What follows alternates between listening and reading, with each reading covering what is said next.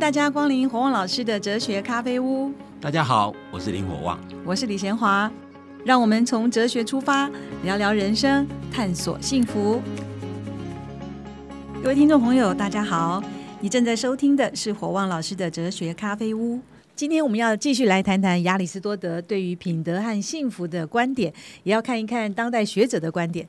上一集我们讲到亚里士多德的一些想法，可是黄老师，你还没有到现在为止，你还是没有证明到底品德跟幸福有什么相关呢？这是亚里士多德要证明的东西哦。你可以从亚里士多德对于品德的定义，其实就可以知道说，为什么有品德的人会比较幸福，因为品德背后是要智慧哎。那所谓智慧，就是对人生的。所碰到的各种疑难杂症，都有智慧来解决它。那如果一个人生，他人生是有智慧的过活，你觉得他不是一个幸福人生吗？所以对亚里士多德而言，一个有智慧的人，就对人生的各种碰到任何各种状状况，他可以有智慧的解决，那当然就是幸福人生嘛。嗯，那所以，所以对对亚里士多德而言，任何人活在世界上，如果是有意识的追求一些东西，一定都有目的。那他认为说，人最后。最后追求就是幸福嘛，他认为最终就是幸福嘛，所以你看到一个人，他为什么开计程车？你问他，他开计程车是为了养家糊口，为什么养家糊口？希望家庭幸福。所以其实人只要有意识的行为，最后都是为都是有个目的，那个目的最后系列一定都是都是幸福。所以亚里说，人如果要追求幸福，那怎么追求呢？对不对？那用简单的讲法，为什么亚里说认为说这个品德很重要的原因在于说，如果我要过幸福生活，我必须对。我怎么从这样怎么样做达成我原来要达到的目的？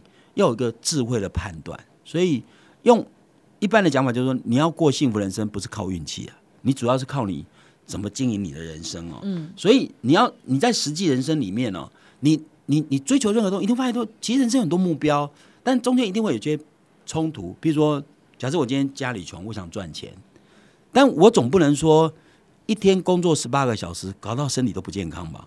那这样你追求不是幸福，所以当你要赚钱又要健康的时候，你一定要有个判断，这个判断要有智慧的判断。那这个，所以对亚里士多德，就是说你有品德的人，其实是知道在你人生的各种目标之中，如何做取舍的问题。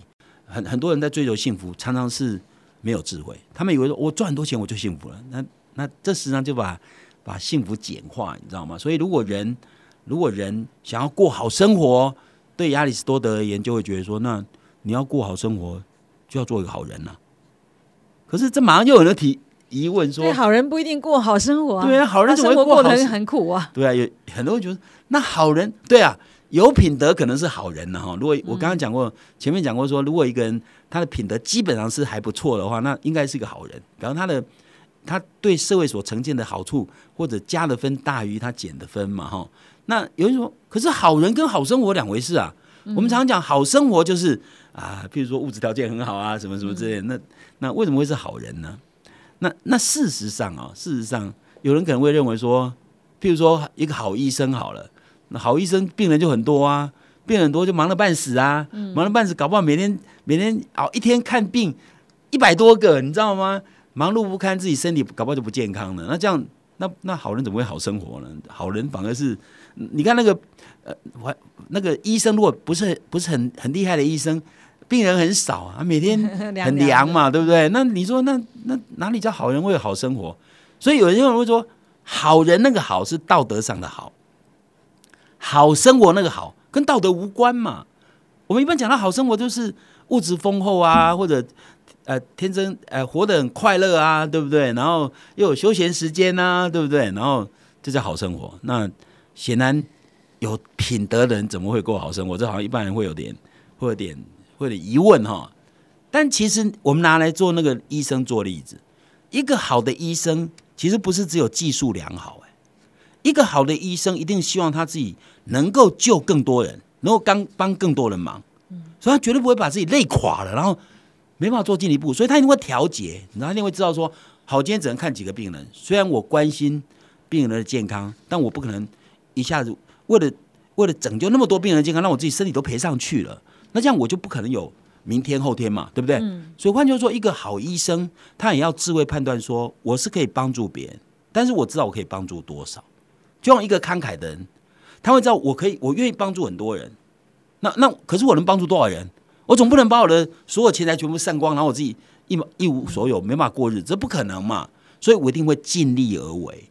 所以换句话说，一个真正有智慧的医生，或者一个真正有智慧的呃仁慈的人，他也会判断我可以帮助人，帮助谁？真正好人他会做判断，所以他一定会判断说，我可以为社会为别人做多少。那这样的人为什么会是幸福人生？第一个，我说好医生不见得就累死，你知道吗？因为好医生会知道说他不能累死，累死就没办法做更好的事情。很多人会觉得好人不一定有好报啊。对，亚里士多德其实不会否认好人不一定会有好报，因为好人是做一个有品德的人。通常来讲，对亚里士多德来讲，通常是有好结果。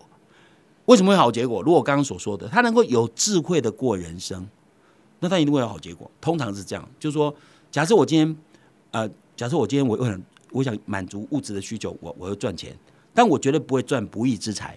所以我可能赚的钱不会非常非常多，但也不见得活不下去，你知道吗？那我只要过这样的生活，可能觉得心安理得。虽然不是吃喝玩乐享受，可是我做一个好人，我会被人家尊敬啊，会被人肯定啊，别人就值值得信赖啊。像我常常讲说，我可能比很多人都幸福，虽然我不是很有钱，因为我有四个字，别人用钱都买不到，叫值得信赖。各位，值得信赖这件事情是多大的精神财富，你知道吗？所以，一个真的有品德人，他考虑的幸福人生，绝对不是一般人所想那种。啊，住豪宅、开开名车，那个绝对不是幸福的。对亚里说，那绝对不是幸福的指标，你知道吗？住豪宅、开名车的人，绝对不见得就是幸福，你知道吗？所以，所以即使粗茶淡饭，他得到是他应得的，他也可以心安理得，可能也是幸福生活。但是，即使是好人，也不一定有好报的原因在哪里？因为人活在这世界上，除了人所能经营的部分之外，还有运气的成分。你知道，一个好人有可能有可能出车祸。有可能忽然被撞成呃重伤，你知道吗？一辈子可能需要靠靠那个靠那轮椅过活，那你不能说这很幸福，对不对？所以运气有可能对人造成幸福，造成影响。所以亚里士多德的主张是这样：亚里士多德主张说，品德是幸福的必要条件。所谓必要条件，代表说，因为它不是充分条件哦。如果品德是幸福的充分条件，代表一个人有品德就能保证幸福。嗯，不保证幸福，可是它是对，那那是必要条件。所谓必要条件的意思是说，如果一个人有品德，不一定幸福；但是没有品德，一定不幸福，因为它是构成幸福的必要条件。嗯，那另外那个没办法控制的部分就是运气。运气，如果你有极大的厄运，像亚里士多德自己举那个特洛伊国王，就是一个非常正直的人，最后他被他国王被。他国他的国家被毁了，你知道，然后最后被杀，连家人也被杀，你知道吗？你不能说他是幸福。那一个正派人也会不幸福，是因为运气不好。极大的运，极大的厄运，有可能使一个好人变得不见得是幸福。那但但是但是如果一个人是不道德或者从事不道德行为的人，对亚里说人，他不可能是幸福的。品德跟幸福的关系是有道德不一定幸福，但是没有道德一定不幸福。所以，一个人一生如果要追求幸福，道德是很重要的一件事情。我我觉得这样讲是非常清楚。不过，最近有一个很红的这个 Netflix 的剧叫做《黑暗的荣耀》嘛，哦，他就讲到说，他本来是个好人的，可是因为运气不好，一直被霸凌，霸凌到最后，他决定要当坏人。然后他觉得当坏人当的非常的快乐，就是他去报复那些他长大以后报复那些霸凌他的人，在所有心中的愤怒跟伤痕好像都解决了。那我不知道，当然。这个这这是戏剧嘛哈？他如果后来是以霸凌别人过日子，那我不太相信这样的人会被别人肯定关怀跟爱。我不相信，就是说哦，对你那么厉害，你这样会霸凌别人，那别人会觉得我可能避就可能避之唯恐不及，你知道吗？所以敬鬼神而远之的人，就是代表他没有人愿意跟他温暖的拥抱。那那你说这叫幸福？我也不觉得，你知道吗？所以他可能。可能泄了心头之恨，有可能，所以恨意的解消是有可能，但是恨意的解消其实不等于真正的喜悦，嗯，你知道吗？就像就像饿饿肚子，对不对？嗯，吃东西饿解除了，但是不叫快乐哦，那是痛苦的解除而已哦。嗯，痛苦的解除不等于快乐，因为痛苦的解除肯定回到中线，快乐应该是高高在中线之上的才叫。所以喜悦实际上是心灵上的满足感，而不是只有仇恨的。呃，或或者恨意的那种消失，得到消失这样而已，所以这还是不太一样啊。那即使说厄运，即使是厄运，我刚刚讲过说，因为因为好人有可能碰到厄运嘛，哈。但即使是好人真正碰到厄运，也不会比坏人碰到厄运来的糟。因为好人碰到不好的运气的时候，他会他会用另外的角度解读坏运气。如果如果是一个坏人，他可能如果是一个比较品德比较不好的人，他对不好的运气基本上都是抱怨。嗯，但事实上抱怨很难解决问题，你知道吗？如果一个人他他不是用抱怨的方式，那他他可能他可能他可能会想办法透过这样的厄运，搞不好会自我成长。就像我常常讲说，就说一个人哦，如果他没有品德，他他。他假设今天你去，譬如，比如我我会举例来说，假如两个人一起去应征工作啊，然后两个人其实能力都差不多，但这两个人都没有被录取。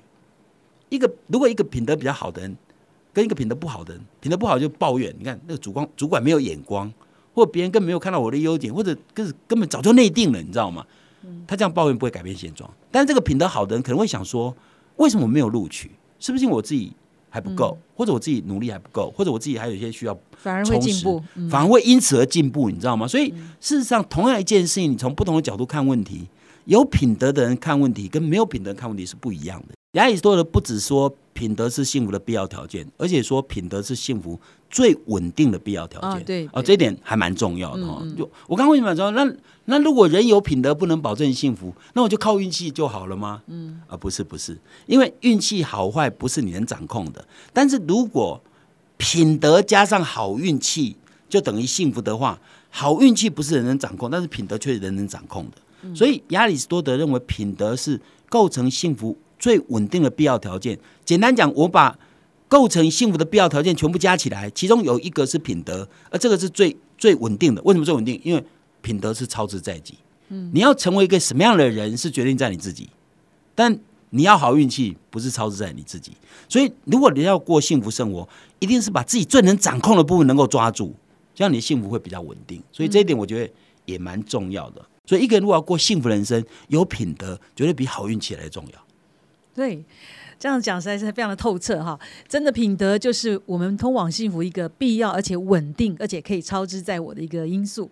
好，我们上半段先来讨论到这边，下半段我们要来问问看，就是这个品德跟我们的智力有关吗？休息一下。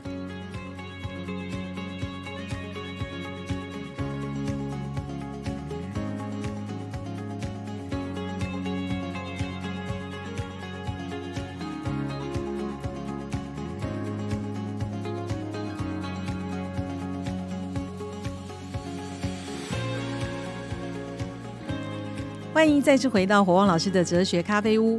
我们今天谈的是亚里士多德还有当代学者对于幸福和品德的观点。那我们上半段讲到了亚里士多德提到，呃，品德是幸福的必要且最稳定的条件。那当代学者怎么看呢？前面有说到说品德是一个社会智力，那到底品格好坏跟人的智商有关系吗？好，当代有非常多亚里士多德的追随者，当代伦理学者里面。呃，因为我一开始就提到说，呃，自古以来有两派学者，一派主张品德是幸福的充分条件，一派主张品德只是幸福的必要条件。那事实上，品德是幸福的必要条件，这这个主张比较受到一般人的接受，因为跟一般的道德直觉比较相关。像苏格拉底那样子，有品德就保证幸福，这一般会觉得说有点不太可思议啊。所以，当代学者有比较多是支持亚里士多德这样讲法。那我举当代一个学者，就是美国。Kansas 大学哲学系教授叫 Nancy Snow，他他来解释品德是什么？他说品德可以被当成一种社会智力，叫做 social intelligence。他这个是对比于所谓的学术智力，叫 academic intelligence。那社会智力，他认为就是处理人际关系所需要的智商，所需要的智商哦。那学术智力就是做学问需要的智商哦。那所以一个具有社会智力的人。他认为可以在人际关系中展现出他的聪明才智，所以 Snow 认为说，一个具有社会智力的人，用一般的讲法就是会做人，会做人。那具有学术智力人，就说会读书。那这两个是不一样，所以会读书跟会做人是两回事哈。那所以 Snow 认为说，品德其实就是会做人，但这。一定要记得，这里所谓的会做人，不是我们一般讲的长袖善舞啊，就代表他能够在人际关系之间，能够熟练的应付处理各种不同的状况。就人际之间怎么怎么处理，譬如说你对社会的各种各种暗示或者各种刺激，你有敏敏锐度，你也对别人的情绪、别人的脾气以及别人的品格具有一定的洞察力。那具有这种能力的人，在在社会上市场比较容易成功，也就是说，在社会生活里面会过得比没有社会智力来的好。呃，我们常常讲说，有些人在在场合里面讲的话很不得体，对不对？那具有这种社会智力的人一定会很得体。所以社会智力其实不是只有智商而已，所以它不是只有不有认知能力那样的，它还包括同理心，也就是他他必须有能力站在别人的角度思考，这样他才能对别人讲出对的话，你知道吗？有些人明明某种个性，你你以为他不是这样的个性，你讲的话可能正好刺刺激他，有人可能激怒他，有人可能哎，他正好是心心有戚戚焉，所以你要了解对方，你才能讲出对他而言是得体的话，所以。所以，具有社会智力的人，他其实能够对社会上各种不同的情境能够应付的非常好。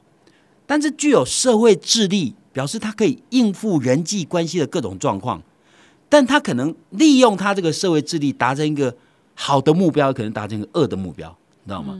所以，所以社会智力就是用用用能力嘛，哈，嗯，但能力不等于品德，你知道吗？所以他可能目标是不好的。譬如说，譬如说，我举个例子哈。比如假设我们今天帮一个帮一个小姑独处，三十五岁还小姑独处人做生日 party，然后四个朋友帮他庆生哦，在餐餐会里面有人就开始嘲弄他的年纪啊，三十五岁叫剩女是吧？叫剩女，然后你可能就嘲讽他。那当这个这个这个过生日被人家嘲讽到，他可能有点有点快生气或快哭了，你知道吗？那真的有社会智力就可能想说，那我赶快转移话题。比如说转移话题，让他不会再继续羞辱他。一个有社会智力人，他应用什么方式转移这个这个话题呢？他有可能说：“你们不要再骂、再讲他了。”哦，这样的结果可能制止他们继续嘲弄他没有错，但是可能整个气氛就僵了，你知道吗？所以，也许最好的方法不是这样的方式。也许你转移另外一个话题，大家有兴趣，然后自动就离开。那当然也有人知道说：“哦，这个这个人被人家嘲讽，已经快哭了。”那他可能觉得说好，那我再加嘛，因为他可能喜欢别人哭，他可能觉得从别人的痛苦中得到喜悦，所以他就知道用什么话来刺激对方，那对方会更生气或者会哭。哦，这两种人可能都有社会智力。嗯，一个是我要让他不要那么困窘，嗯，对，我的目标是希望帮他解围。一个可能说我要加嘛，我要让他受更多苦。我从别人的痛苦中得到自己的喜悦，更精彩。对，所以两个人其实都有智力，两个人都有社会智力，知道知道我在这种情形之下，我怎么应付会得到我要的目标。那显然后面那个是一个恶的目标嘛，他的目标就是看人家出糗嘛，哦，然后让别人更痛苦嘛。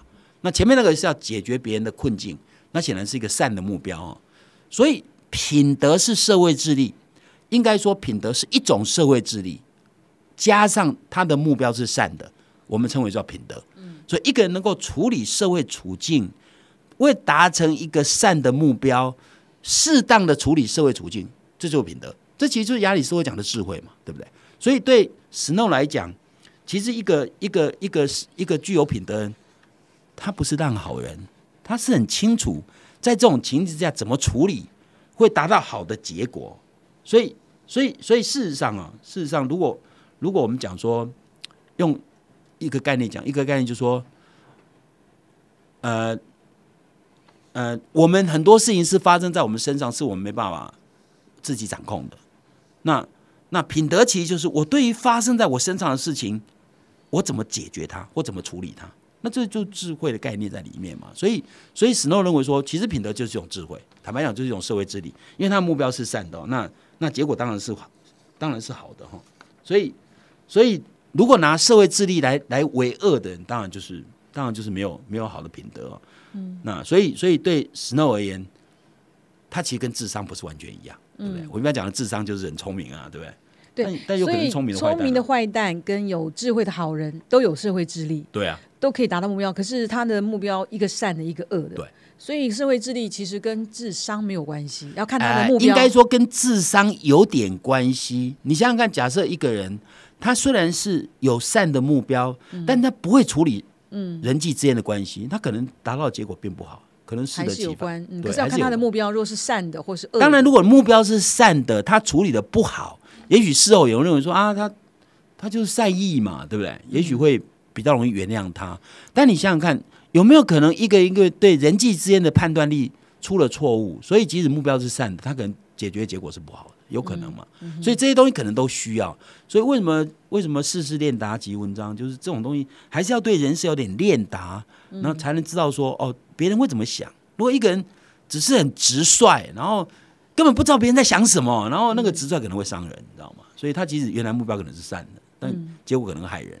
所以还是要有一些对人之间还是不是那么容易。所以一个真的有品德的人，他其实对人的很多细腻处会感受到，所以他可以感受到对方现在的情绪到底是怎样，对不对？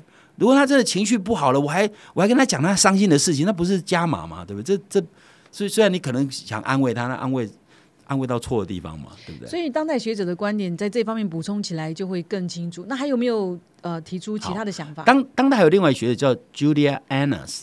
非常有趣，当代很多伦理学者都是女性啊，都是女性的学者，所以我觉得女性其实 女性其实是比较关怀，所以女性其实跟品德会比较接近。一般来讲，我比较相信女生哦，因为我觉得女生基本上比较善良，男生也许是社会价值观的关系吧，男生都要去外面打拼哦，然后就是你争我夺，然后其实当然这我这样可能有点偏见了，不过我说我接触的女性都都很棒哈。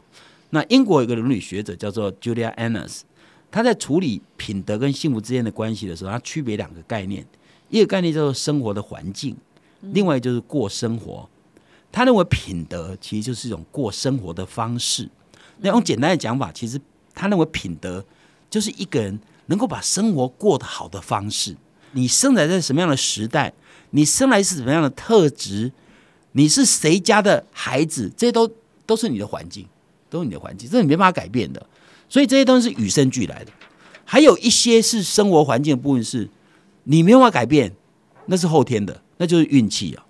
比如说，你搭公车的时候会不会碰到车祸，或者你搭飞机会不会失事？那你出门会不会碰到碰到酒驾？你知道吗？那你晚上今天明天要考试，今天要努力用功，晚上会停电，这些都都不是你掌控的。所以，我们先天的没办法掌控的环境。跟后天没办法掌控的环境，先天没办法掌控环境。如果刚刚所说与生俱来的长相、性别、你的身高、你的年、你的、你的、你的肤色等等这些东西哦，你没办法掌控。好，那 Annas 认为说，一个人要过好生活，一个非常重要的概念是，你的环境是你没办法改变的，但你怎么面对你的环境，你怎么处置你的环境，会你的生活变得不一样。如果你的环境，你处理环境得当，那就是你，你。你过过好生活，所以过怎么样的生活是操之在己。有什么样的环境，不是你自己能掌控。好，那怎么讲呢？我用一个简单的例子，我常拿我自己的例子哦，说说我叫林火旺，这这名字我常常很难听哦。我小时候，我们同一个村庄里面就有一个跟我同同名同姓的人，嗯，所以这个名字很土啊，你知道吗？那我这个名字很土，我我要该怎么办？这名字很土，代表什么？代表我的父母没有受过什么教育。取这名字在当时很正常啊，我需要去改个名字嘛？我我们乡下很多人后来都改名字了，你知道吗？我后来发现我不要改名字，因为因为那是我的出身，你知道吗？那我的环境重点不在于我改名，重点是我怎么面对它。我如果觉得哎这名字很难听，我逃避它就改个名字，但我觉得那那那不是我掌控的，我又不用负责，那我为什么要逃避它呢？那就是我嘛，所以我会对我的名字我从来不改的原因在于说。那就是我的代表，我的父母的出身嘛。那我的出身是怎样，就是怎样嘛。所以一个人如果不能面对自己的先天的条件，就像我没讲，我长得很丑，那我参加选美不是自取其辱嘛？但你可以，你你长得丑，可以做跟美丑无关的事情嘛。所以一个人如何处理你的环境，你处理环境就是你过生活的方式。嗯，环境可能不是你能掌控，但是你怎么面对它，你怎么怎么。处理它，那是你的、你的、你、你、你可以掌控的。譬如说，譬如说，呃，我我经常台湾现在很敏感的词啊，问你说你是不是中国人哦？那很多人常常讲说我不是中国人，我是台湾人。但只是自己要问“中国”两个字代表什么？如果中国代表是中华人民共和国，当然不是哈，因为那是政治上的意义。但中国也有文化的意义啊，对不对？比如，譬如说我们现在在台湾所过的所有的生活。呃，譬如说我们过的是中国节，譬如说中秋节、端午，这都过年都是中国节啊。我们的祖先上面的坟墓上写的都是像我家写的是西河，你知道吗？那那也就是说，我们用的是中国字，对不对？呃，我们现在不是用中文吗？难道不是吗？所以我说，这是这代表我们是跟传统中国文化是有连结的。就我的祖先来自于中国大陆，所以，所以我爸爸虽然没有读书，从小常常跟我讲说，我的祖籍是福建省泉州府同安县马巷町。嗯，表示我的祖先来自大陆。如果祖先来自大陆，那文化上的中国人，我应该是吧？对不对？嗯，政治上我当然不是啊，但文化上我是吧？你今天就说哦，我讨厌中国中华人民共和国，讨厌中共，那没问题，因为那个政权我也不喜欢。但你说我不是，我我跟中国大陆人在血缘上没有关联，那就是欺，那就是那就是欺世盗名嘛，那就是那就忘了自己的祖先。那我如果觉得说，当一个台湾人要被认为说有中华文化传统，这很丢脸，那也没办法，那就是这样嘛。你总不能说我从来不讲中华文化，我故意把中国文化去掉，那我就不是血缘上就不是中华民族的人，这不可能嘛，对不对？所以我认为说，其实重点是你要怎么面对你的出出身。像我常常讲说，如果从文化上讲，我是中国人。但是我在政治上绝对不不认同中中国共产党的统治方式，所以所以我认为我认为我该做的事情不是我故意逃避，而是我做的事情说政治归政治，文化归文化。政治上我跟你不同国，你知道吗？但是文化上我跟你同文同种，这有什么问题呢？难道我们现在不是用中文吗？对不对？所以换句话说，这就是你面对自己的环境的时候，你怎么怎么处理的问题。如果你今天明明环境是你是你是跟跟传统中国文化有连结的血缘有相关，你却故意说没有，那这不是欺世盗名吗？我现在讲的意思说不敢面对自己啊，所以所以 Anis 认为说，其实生活环境是发生在你身上的事，而生活方式过生活是我怎么面对发生在我身上的事，我怎么处理它的问题。嗯，所以他们品德就是。环境我不能改变，但是我可以面对环境怎么处理，那就是我可以改变的东西啊。那虽然这样说很清楚，可是生活环境跟过生活的方式，其实好像很难划分清楚，因为有一些生活环境是你自己造成的。好，有些生活环境是我自自己造成，但是重点就在这边。如果生活环境是我造成，代表是我做了什么产生新的环境，对不对？而那个环境一定是我做了什么才产生的。如果不是我做了什么，所以重点就在我做了什么。所以为什么品德？重要原因在于说，不管出生背景多么糟，多么多么那个，我怎么处置它，会影响我将来过生活的方式。嗯，所以我可能创造一个生活，就是说，就我从小穷，但是我由于我面对穷，我敢敢于面对它，所以我不会，我不会抱怨穷，我会觉得说，那我可以怎么努力，可以改变我的生活方式，那我就可以改变我未来环境嘛。所以，我我我做了什么，一定会创造某些环境嘛。但是我刚刚讲的生活环境是指我没有做，是别人加诸于我身上，外在加诸于上。但是我如果对他有所作为，我可以改变我的环境，或者某种程度改变另外一种环境。那其实就是在有生活方式里面嘛。所以一个人如果幸福要主要掌握自己在手中，一定要过对的生活方式。就你的生活方式是对你的未来人生是有益的。那有智慧的过生活方式，有智慧的面对你没办法掌控的东西。你就可以掌控自己的未来，嗯，某种程度，对。哇，这一集非常的丰富哈，是不是可以请黄老师帮我们整理一下？在我们听起来就是呃，亚西多德的观念就是好人不一定有好报，没关系，他可是他是必要的，也是稳定的。那当代的这些学者的观点也讲到说，哦这个是啊，把生活环境啦、生活方式它分开来看。那你可不可以帮我们做一个简单的结论？简单的讲就是说，其实不管亚里士多或当代的学者都认为说。幸福人生主要是掌握在自己手中。虽然人可能遭逢厄运的打击，但那厄运除非是致命啊，否则你那个厄运本身你怎么看待它？也许危机真的是转机。很多人危机不是转机的原因是他没有转机的能力，你知道吗？因为他转机的能力在于说你有智慧的处理它。那如果你没有智慧的处理它，你以为就可以混过去，那不太可能。所以。为什么品德很重要的原因，是因为品德是你知道人生是这么太多，你没办法掌控，但你却有能力去处理。说这没办法掌控的东西，我怎么处理它？怎么面对它？而所以，我我经常讲说，如果环境不是你能掌控，但是你处理环境却你能掌控的，那表示说你将来会怎么过，其实是你自己要负责嘛，对不对？那当然你可以说，那我不需要负责啊，因为环境不好啊，你可以这样讲，但这样会让你更好吗？不会嘛，你还是在想办法，在不好的环境里面，你怎么找到一条路，让你看到希望？所以你选择怎么样的生活方式，绝对是会你决定你未来一生是非常重要的。好，有一个观众朋友问呢，就是如果要做有道德的行为，就是比较累也比较麻烦。如果真的偷鸡摸狗，好像比较可以走捷径，这个是不是比较笨呢？如果一直做道德的行为，对某种程度来讲，你从事道德行为确实是比较比较辛苦。某种程度，因为他要克服利己心。当代学者像美国哲学家罗尔斯他曾经讲过，他说他提出一个叫亚里士多德原则。他说，其实一个人哦，要觉得更快乐、更有成就感。通常是要做更复杂、更细密的事情，就像说，如果今天你去当家教，一个小学三年级学生的数学你解出来，你很有成就感吗？应该不会吧？要比较难的。但如果做出微积分很难的微积分，全班都不会做，你做出来有没有成就感？当然有。嗯，比如说打篮球好了，你你如果你如果打篮球哈，你觉得自己很很会打球，你跟你同班同学都打赢他，很有成就感吗？啊，有一点点呢。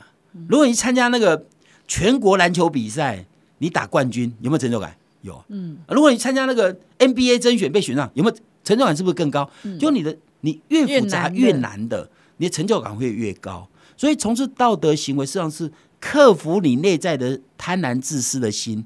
那是那是需要很大的很大的力量才有可能，有时候才有可能。有时候人在面对诱惑的时候，你知道，我常讲人的人性里面有一块是动物性。有一块是贪婪自私的人，容很容易被贪婪自私所诱惑。你能够克服那个贪婪自私，就像我常常举例，台大学员，台大学员在去上课的时候骑着脚踏车，骑到骑到教室门口，发觉教室门口外脚踏车停车位全部都满了。那那那他怎么办？他就一塞就塞进去了，他也不管塞进去别人怎么。车子怎么进？不道德比较快，那不道德就很容易啊。他如果要道德，就那这里没位置，我要停很远啊。现在上课时间快到了，那那这当然比较难。可是有道德人就是我，我一定要做，做到，因为我这样做等于说我如果为了为了赶时间，我就把车子随便这样插进去，别人要要把车子拿出来就很困难，你知道吗？这样就会别人就会不高兴。我没有考虑到别人的利益，我要考虑到别人利益，我必须停远一点，你知道吗？必须走远一点路。可是这样当然比较难。贪婪自私比较容易，你知道吗？但是，但罗尔斯认为说，所谓亚里士多德原则是说，你从事越困难、越细、越精细、越复杂的事情，你的成就感其实越高。所以，当一个人能够帮助越多人的时候，他的成就感一定会更高。就我们前面讲过，独乐乐不如众乐乐一样。就一个人得到快乐，其实没有很快乐。就像，就像我我我我自己以前在台大，每天早上打篮球，后来搬到桃园宇宙。我现在不打球，你知道，因为一个人怎么打球？一个人打球一点乐趣都没有，你知道吗？那你跟跟一群人打球，你跟你跟小学三年级的学生打球，你打赢他，你快乐吗？当然不会，当然挑战那个高难度的东西嘛。所以换句话说，亚里士多德原则指的是说，呃，我们如果能够展现卓越，其实我们自己会有快乐跟成就感。所以事实上，从事道德行为所展现的卓越，会让你觉得，你真的会觉得。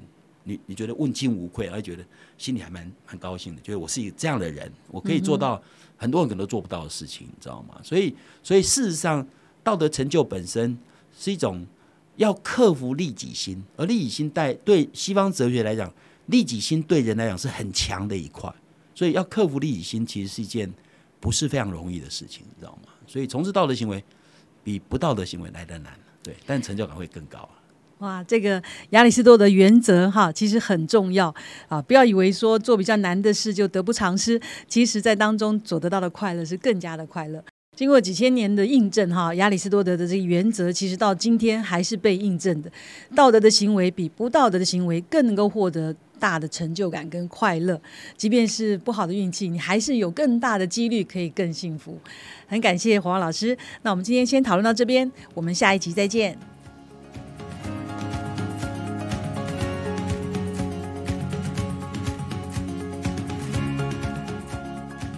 国王老师哲学咖啡屋这个节目是由新生代基金会赞助。你可以到脸书留言提问，也可以到官网查询节目更多的内容。我们节目每个礼拜四都会更新，欢迎准时收听。今天节目就进行到这儿，我们下一集再会，拜拜。